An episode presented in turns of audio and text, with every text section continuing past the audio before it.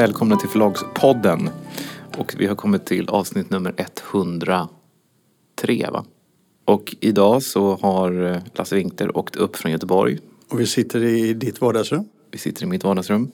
Och det är alltså jag som är Lasse Winkler och du är? Kristoffer Lind. Bra, då kör vi. Kommer sempre. Vad ska vi börja med idag? Vi har flera ämnen. Vad tycker du? Väl du. Då tar vi det här med Bokusgruppen. Mm. Det låter inte så sexigt, men det är rätt intressant. Eh, Akademibokhandeln och Bokus eh, ska ju, eh, som vi har pratat om förut, börsnoteras. Ja. I någonting som numera heter Bokusgruppen. Då finns det snart alla på börsen utom eh, Bonnier. Och du också. Mm. Indirekt. ja, det finns indirekt på börsen. Jo, eh, varför det här är intressant med Bokusgruppen är ju för att när de nu går in på börsen så måste de göra investerarmaterial. Så de måste lägga ut till intresserade investerare. Och då ska man alltid, om man är nyfiken och nördig, då ska man alltid passa på att kolla läget. Och det gjorde vi. Och då fick vi fram en massa siffror som vi normalt inte får. Mm. Och den som är intresserad av de här siffrorna kan gå in på Bokusgruppens ägare, volati.se, investerarinformation. Så, så finns det massa olika saker om man vill veta. Till exempel hur mycket Akademibokhandeln omsatte i fjol. Hur mycket näthandeln omsatte på Akademibokhandeln och hur mycket stor del som är franchisebutikernas andel och vad Bokus omsätter. Du har tittat på de siffrorna. Vad blir du mest nyfiken på? Eller förvånar det någonting dig? Nej, en hel del av det här är ju faktiskt känt sedan tidigare. Inte minst eh, det ekonomiska resultatet. Och där tycker jag det mest anmärkningsvärda och positiva och beundransvärda är ju att Akademibokhandelsgruppen som det förut, eller Bokusgruppen, de har ju faktiskt nästan inte förlorat någonting under pandemin.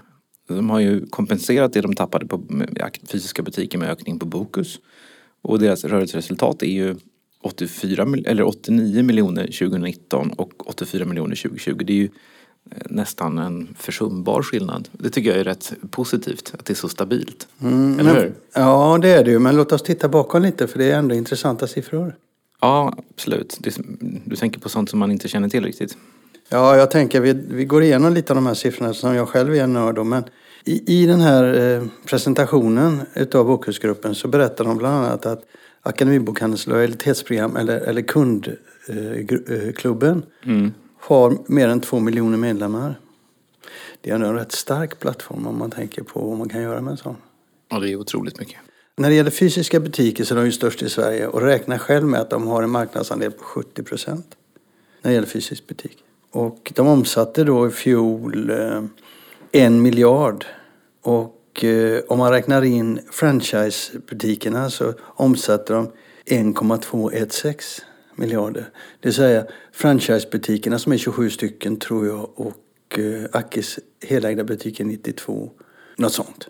Så, så utgör de här franchisebutikerna ungefär 20 procent. Mm. Och sen så berättar de då också att eh, akademibokhandeln.se omsatte 65 miljoner 2020. Och det är inte jättemycket. Men det är en ökning från 29 så det är den absolut största ökningen. Ja, det kan man ju säga. De, de säger också att 92 procent av alla butiker är lönsamma. Om man då tittar på Bokus, vad ser du då? Bokus har ju ökat då från 588 miljoner till 709 miljoner förra året. Så det är också en väldigt kraftfull ökning och det är det som har dämpat upp då tappet som de fysiska butikerna haft. Men intressant är också när de visar på lönsamheten är att eh, butikerna är lika lönsamma som Bokus. Och Bokus var tidigare mindre lönsamt än de fysiska butikerna men nu ligger de båda på ett ebita-resultat om 5% Och ebita får du förklara för våra lyssnare. Ja, det är ett rörelseresultat för räntor och avskrivningar och amorteringar och sånt. Mm. De, de själva gör den bedömningen att Bokus har 30% av marknaden på internet i dagens läge. Och 56% utav omsättningen, nej 60% av omsättningen kommer från den fysiska sidan och 40% kommer från den eh, näthandeln då. Och när det gäller då själva strukturen i butikerna så är 80 procent av omsättningen i böcker och 20 procent i icke-böcker. Jag kommer ihåg när de siffrorna var på 35, 40, 45 procent en gång i tiden. Det har skett en förändring de senaste åren. Väldigt Tydlig Ja, förändring. Jag, jag tror de var väldigt stora på så här kontorsmateriel, papper och kuvert och sånt. Det har ju försvunnit. Folk köper inte så mycket sånt längre. Men nu pågår ju en väldigt stor satsning på non-books. Ja. Jo, när, när, när de går ut nu med detta så vill de ju också inte bara klä bruden utan de vill ju också tala om hur bra de ska vara i framtiden. Så de sätter ett finansiellt mål när det gäller tillväxt i digitala kanaler de närmsta 3-5 åren på 10 procent per år. Och eh, när det gäller tillväxttakten i fysiska butiker så ska den följa ekonomins tillväxttakt, vad det nu betyder. Ja, det är ju, jag gissar BNP kanske. Det, det är riktat till folk som satsar pengar så de ska väl bara vara... De säger bara till dem, ni behöver inte vara oroliga, era pengar blir inte mindre värda. Utan vi kommer att ligga i nivå med utvecklingen. Jag vet inte. Men som sagt, den som vill se de här, de här papperna och läsa mer ska gå in och titta på den här på Volati. Ska du köpa aktier? Nej, jag ska inte köpa aktier. Det frågade du förra gången vi tog upp dem också. Ska du köpa aktier? Alltså jag vet inte, jag tycker ju att det är kul att äga aktier i företag som man har relationer till. eh, Bara för att man ska följa dem lite grann och, och känna lite för dem och så. Men eh, Det var alltså ett ja. nej, jag vet inte. Men det, det, jag, jag tror att det här kan liksom bli ett ganska ett stabilt bolag liksom, som, som tickar på. Men det är ju inte något bolag som kommer liksom fördubblas på några år. Men vad tror du händer vid, vid börsnoteringen? Tror du att den, många kommer att sälja? Ja, det, huvudägarna har ju sagt att de inte ska göra det och de kommer säkert hålla det. Eh, Men det känns ju som att Volati vill inte ha ägarbokusgruppen och eh, det kan säkert vara så att många som har köpt Volati-aktien inte vill ha Bokus-aktien. Det är ju ganska vanligt att det blir så när man delar ut en sånt här, så här innehav. Så det, det kan nog vara så att det finns en viss tryck på aktierna i samband med att den kommer på börsen. Tror och du då att- kanske du kan passa på att köpa. Absolut. Vi som, vi som älskar Akademibokhandsgruppen eller Bokusgruppen. Ja, jag har inte sagt det till dig, men jag har sålt ett företag nyligen så jag har ju några mille på banken jag kan använda. Men du, tror du några inom bokbranschen kommer att köpa aktier i? Nej, jag tror ingen eh, större aktör kommer liksom köpa in sig på en stor post. Det tror jag inte. Men, men det vore ju lite kul om det kunde bli liksom en folkaktie. Tänk om alla de här i Akademibokhandelns klubb kunde köpa lite aktier. Ja, vi får se. Nej men på riktigt, jag skojar inte. Jag tycker det vore lite kul. För att, att äga aktier är ju faktiskt ett engagemang. Inte bara, inte bara liksom en, en placering och att tjäna pengar utan det är också engagemang och kärlek till ett bolag. Så det vore, det vore ju jättekul. Tänk om Akademibokhandeln blev liksom nya Telia. Då, i, Tänk- I positiv mening, inte så att folk förlorar pengar utan Akademibokhandeln kan bli nya Telia-aktien. Tänk om det vore så, det är du som kallar mig naiv va? Eller hur? Tänk om det vore så att folk köpte aktier av kärlek till ett bolag. Det tror jag många gör. Ja, framförallt tror jag att många håller kvar vid sina aktier av kärlek till ett bolag. Eller säger jag bara godnatt jord. Det tror jag inte på.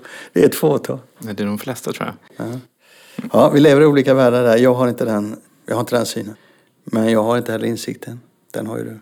Jag vet inte, men, det, men det, det, det är spännande när ett sånt här bolag som är så viktigt för branschen hamnar på börsen. Och inte minst för att det blir så, så transparent och de kommer tvingas lämna väldigt detaljerade kvartalsrapporter och sånt.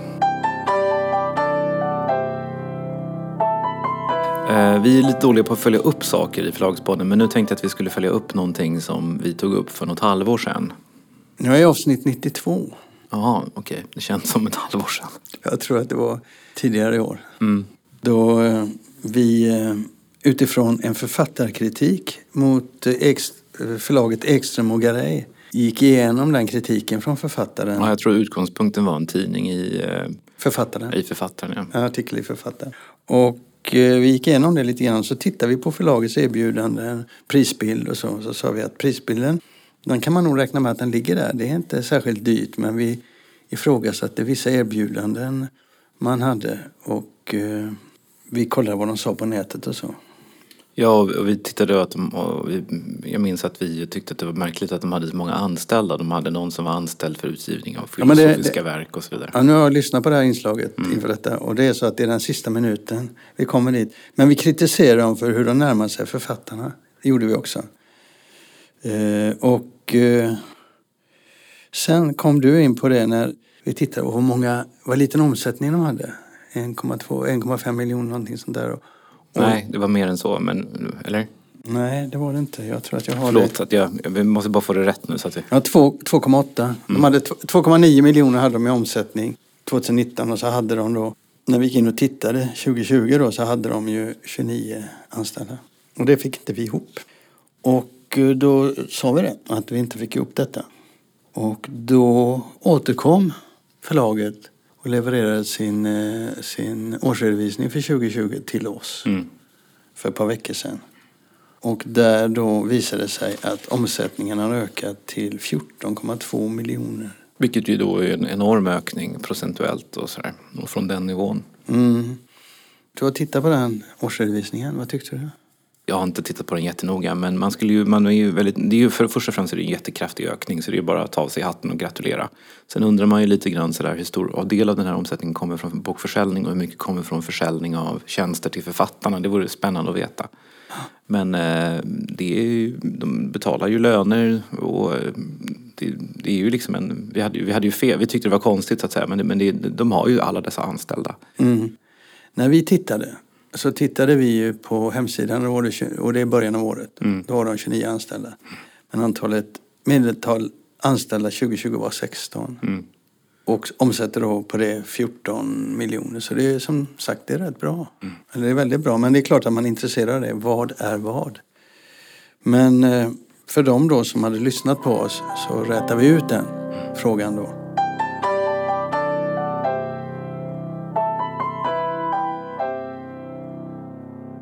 Apropå uppföljningar då. eh, Nästa grej. Det händer grejer i Norge hela tiden.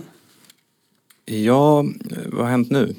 Ja, rättegången den fortsätter ju men där har, vi, där har jag letat och letat men jag har inte hittat något nytt så det får vi komma tillbaka till. Mm. Den där Gyllendal stämmer eh, Jörn Lierhorst. Utan det är ju att norska media plockade ju upp ett brev från Strawberry till Konkurrensverket. Ja just det. Ja. För det norska Konkurrensverket tittar då på affären Och den är fortfarande inte godkänd. Nej, värderar ju, kan Bonniers köpa Strawberry med tanke på deras tidigare ägande i eh, Kapellendam utan att det påverkar marknaden negativt. Och då ligger det där och skvalpar och då har Bonniers advokater gått in med ett brev till Konkurrensverket. Och det fick ju då Världens Gang tag i. Och där, Där låg en liten bomb. där låg inte en så liten bomb. Jag såg den i Svensk Bokhandel, jag såg den också i norska medier. Och det är ju det faktum att man där pratar om att om det är så att Konkurrensverket tycker att det här är besvärande så har vi, kan vi tänka oss att eh, lämna fastprisavtalet och eh, satsa på fria priser. Om Konkurrensverket tycker att det skulle liksom lätta upp det på marknaden. Mm, för konk- konkurrenstillsynet de har tidigare varit kritiska till de fasta priserna. Ja, men politikerna har ju talat om för dem att det ska de ju inte vara. Och där pågår en strid hela tiden. Och det där var ju en bomb. Ja, det är en bomb för att alla som inte känner till det så är det, det är som att svära i kyrkan och säga att man i Norge är emot fasta priser.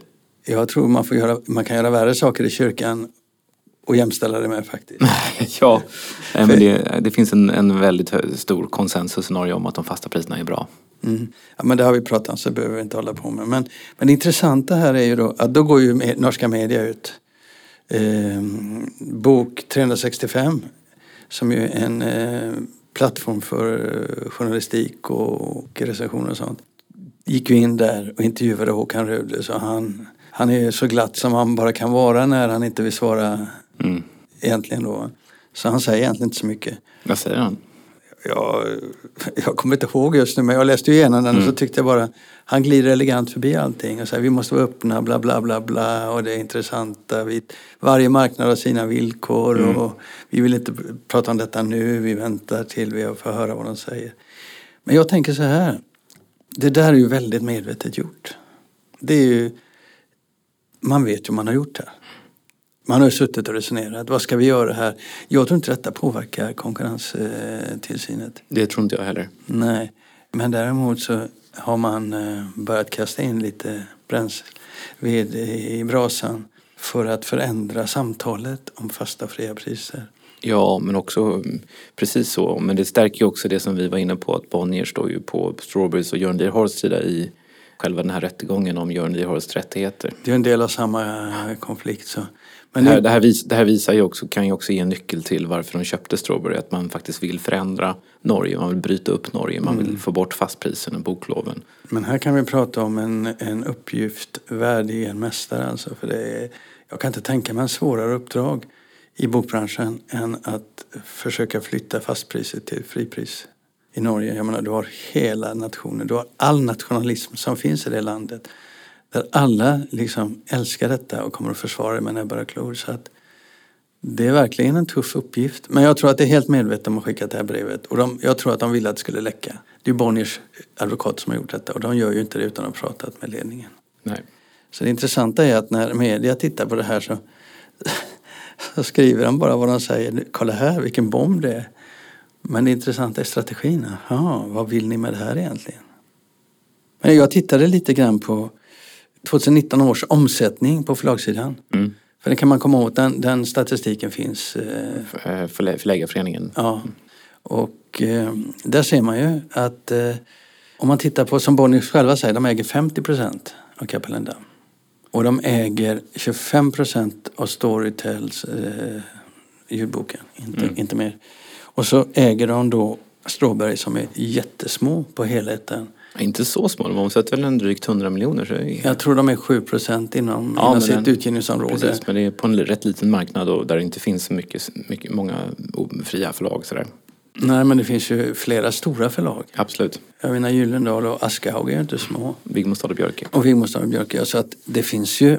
Och jag tycker inte det ser ut som att, att den, den posten skulle göra att de kommer över. Utan det, det, det blir nog en delikat uppgift för Konkurrensverket här. Anna, jag tror att eh, Konkurrensverket kommer inte kunna stoppa den här affären. Nej, jag tror inte det heller. Så då kan man också fråga sig varför skickar de det där brevet? För det här vet ju de också. Vi lär fortsätta titta på detta för det är ju spännande som i en deckare faktiskt. Ja det är det. Det är, för... både, det är nog både du och jag som tycker men, men jag håller med. Ja.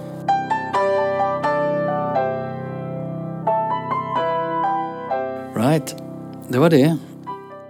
Sen gjorde jag, sen stack jag iväg till som är i Stockholm nu. Mm. Och för de som lyssnar då kan jag säga att jag har i alla fall fått en spruta och det är två veckor. Och när jag gick ifrån eh, hotellet till eh, Gamla stan så bar jag sån här mask. Ingen, säger ingen av alla jag mötte i Gamla stan och på vägen dit eh, bar mask. Så det, det gjorde mig lite förvånad då först. Har folk mast, mas, mask i masthugget? Ja, hur många hade jag mött i Göteborg på samma sträcka? Det är ju ovetenskapligt, men kanske 10-15. Mm. Och det är ju strunt samma i och för sig. Va? Så att det är inte så. Nej, men folk har inte mask i Stockholm utomhus. Men jag tycker på, på tunnelbanan och kollektivtrafiken, nu åker jag inte så ofta, men där tycker jag nog att kanske 70 procent verkar ha mask. Ja, men det, det, är intressant. Men utomhus var detta i alla fall. Men då, vad var det jag skulle säga nu? Du promenerade från hotellet till Gamla stan. Ja, ja. Och, och du var ju vaccinerad. Ja. Och du bar mask. Ja. Och sen så eh, gick jag och hälsade på, eh, eh, på förlaget Kaunis Olsson. För jag skulle prata med Thomas Olsson om hur det går med Stockholms litteraturhelg. Det är ju de som tog initiativet mm. till det här. Och då berättade han följande. Ja, men det går jättebra. Vi får um, det är jättebra gensvar. Jättemånga förlag som hör av sig. Bokförlag, det är några tidningar, Svenska kyrkan, museer, Kulturhuset. Så det händer grejer. Bokhandlare? Författare? Ja, förlåt. Bokhandeln och författare också. Uh -huh. Så det kommer hända grejer över hela stan den här helgen. Och det är jätteroligt. Typ? Vi säger så i Göteborg, typ. Då vill jag ha något konkret. Ja, men det, Stockholms bokhelg kommer inte ha några scener utan de, men de kommer liksom bubbla upp runt om av sig själv. Vi har eh, på eh, Stortorget som Gamla Stans bokhandel håller i. kommer bli en stor scen. Stadsmuseet öppnar upp sin innergård där vid Slussen. Kulturhuset kommer ha grejer genom Ingmar Fast men också Museeteket kommer ha någonting som händer där. Akademibokhandeln och Söderbokhandeln kommer ha scener. Det kommer byggas en scen på Nytorget. Hotell Mornington kommer ha program. Handels kommer vara inblandade eh, och det kommer också vara grejer på Djurgården runt Hasselbacken. Hotell Mornington där på Östermalm, mm. Eh, där har jag ibland eh, tagit in. De har något, de är väldigt intresserade av litteratur mm. där. Ja, det är deras grej. Ja. Det är böcker. Överallt är det Överallt. böcker. Ja. ja, det är intressant. Det är många olika Det ser när man råd. Många olika aktörer. Ja, och eh, exakt hur många det har inte jag koll på nu men det är, jag skulle gissa att det är närmare hundra snart som, där det kommer hända grejer. Och då har vi ändå inte nämnt alla förlagen som ju också kommer att vara med och har egna scener. Ja, och de stora förlagen kommer ju ha lite större scener. Bonnier kommer att ha på Sveavägen, Norstedts på Riddarholmen och Polaris kommer att ha i Barnängen eh, en scen och programpunkter. Och det finns massor av fler förlag. Ja, oh ja. Ni ska själva ha öppet här. Vi kommer öppna på gatan, Lilla Nygatan och ha samtal, signeringar, bokförsäljning och förhoppningsvis lite releasefester på gatan. Och allting börjar ju på Bar Brillo på torsdagen. Där själva invigningsfesten kommer att vara. Det är lite som filmfestivalen i Göteborg. Mm. Invigningsfester. Ja. Och... Men hur organiserar ni allt detta? Det är ju rätt mycket jobb antar jag. Det är jättemycket jobb och eh, det mesta har inte ens börjat än. För nu får vi bara in eh, intressen och liksom försöker sätta ihop folk med varandra så att det kan hända saker. Men i juni så kommer vi börja jobba, sätta igång på riktigt. För då ska vi ha en karta och märka ut allting och vi ska liksom samla ihop all information. Den här kartan kommer bli ett samlarobjekt tror jag. Mm. Det eh, tror jag också, eller det vet jag. Medan vi pratar här så smyger Martin Kaunitz runt. Och kanske vill komma in och säga Jag skulle något. avslöja vem som ritar kartan, men det håller han inne ett tag till.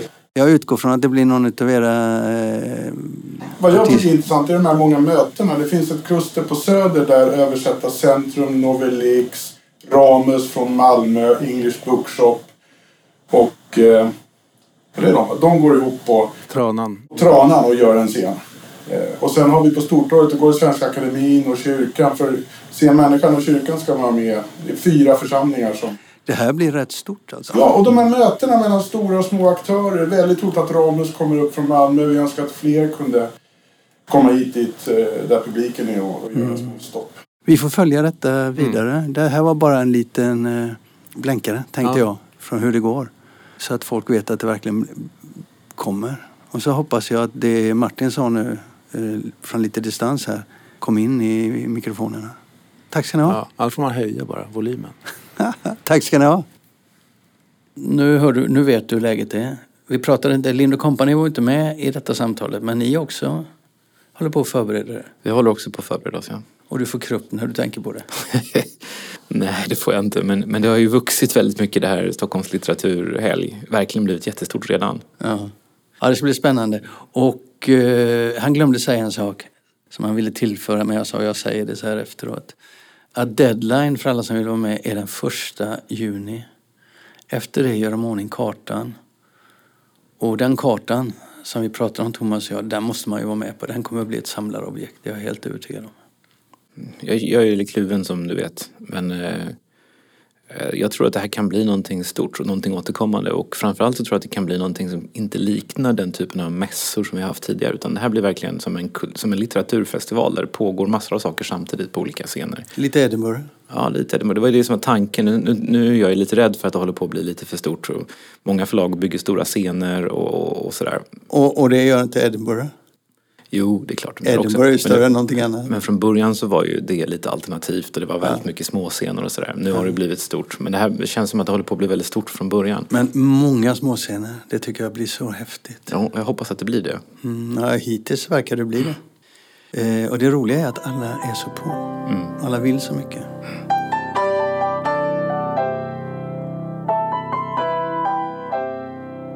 Sen ska vi ta en annan grej, bara för att visa hur lite koll jag har. I förra avsnittet så pratade jag om, jag hade fått ett mejl från en, eh, en av våra lyssnare som berättade om en tjänst som Patti Smith använde för att få ut sina texter. Och eh, det framgick ju då att både, varken du eller jag visste lite, någonting om detta. Jag, jag tyckte bara det var väldigt roligt. Varpå ett par andra lyssnare går in och säger, ja men hallå eller? Så här skrev Johan Wandlo, serietecknare från Göteborg. Han skrev så här. Hej!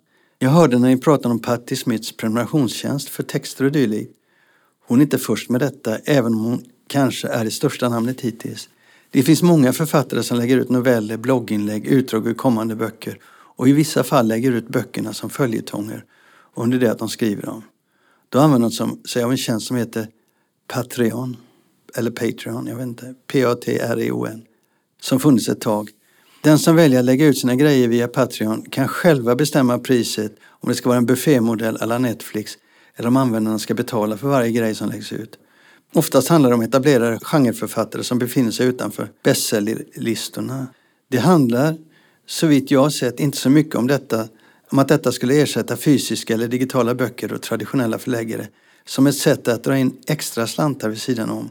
Patreon är väldigt vanligt bland musiker, serietecknare och framförallt poddare. I Sverige finns det flera stora poddar som drar in en hel del pengar via den här plattformen. Vilket då inte gäller oss. Nej, men nu de senaste dagarna har det ju kommit nyheter från Spotify och eh, Acast och sådär att de också kommer erbjuda möjlighet för poddar att eh, ta betalt. Det är ju rätt fantastiskt och lite konstigt när man tänker efter att det inte har skett tidigare. Mm. Och dessutom så kommer Amazon nu med en, vilken en annan utav våra lyssnare påpekade och gav en länk till Amazon Vella. Som är en, eh, eller Vela, som är också en sån tjänst. Och då gick jag in och tittade lite och då såg jag att de som var först, eller bland de första och största var Kibi. En amerikansk eh, sån sajt som drog in 1,75 miljarder eh, dollar från investerare, bland annat från, från eh, NBC och eh, som nu går i konkurs ett år senare. Detta sagt bara för att tala om att vi är inte så på, jag är inte så på som jag tror att jag är ibland. Här hade jag ingen aning om att det här hade växt fram. Så tack till alla lyssnare som dels har gett oss tipset, dels har korrigerat oss till att få oss att fatta bättre vad det handlar om. Ja, nu har jag vandrat till Canossa, nu går jag inte längre.